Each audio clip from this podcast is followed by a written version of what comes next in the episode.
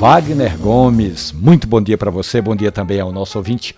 Olhe, Wagner, desde os tempos de menino no sertão do Ceará, o cantor e compositor Santana foi tomando gosto pelo café, recordando as memórias da infância e depois mudou-se para a cidade grande, mas nunca perdeu o gosto por um café de qualidade, uma conversa ao redor da mesa, um bolo de caco, uma colherada de cuscuz. Ele gosta também de tapioca, mas Santana nunca esqueceu a cena do café fervendo, transbordando pelo bule. Sou viciado em café. Só tenho esse vício, café.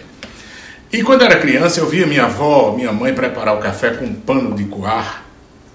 E geralmente eles deixavam, sei lá, marmita lá fervendo o café até esborrar.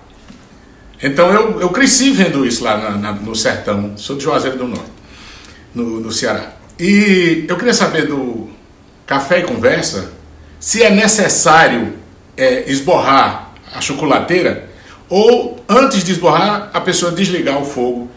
Eu queria saber se, se tem algum problema nisso aí.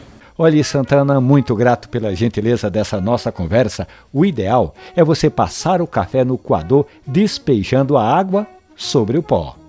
Quando você coloca para ferver água e pó juntos, acontece isso, do café subir, como contavam nossas avós. O jeito mais tranquilo, mais fácil, é você escaldar o coador de pano ou coador de papel, dispensar essa água. Aí depois você coloca no coador o café em pó e despeja a água, fazendo pequenos movimentos circulares para não concentrar muita água na borda do café, nem ficar pó concentrado no outro lado. E depois do café, Santana, pegue aquele coador de pano pano, escalde novamente e ele vai estar limpinho novamente. E não esqueça, nada de usar sabão ou detergente para não contaminar o sabor do seu café. Santana, o cantador, esteve com a gente aqui no Café e Conversa especial do Supermanhã e essa história fica ali na página da radiojornal.com.br ou no agregador de podcast da sua preferência.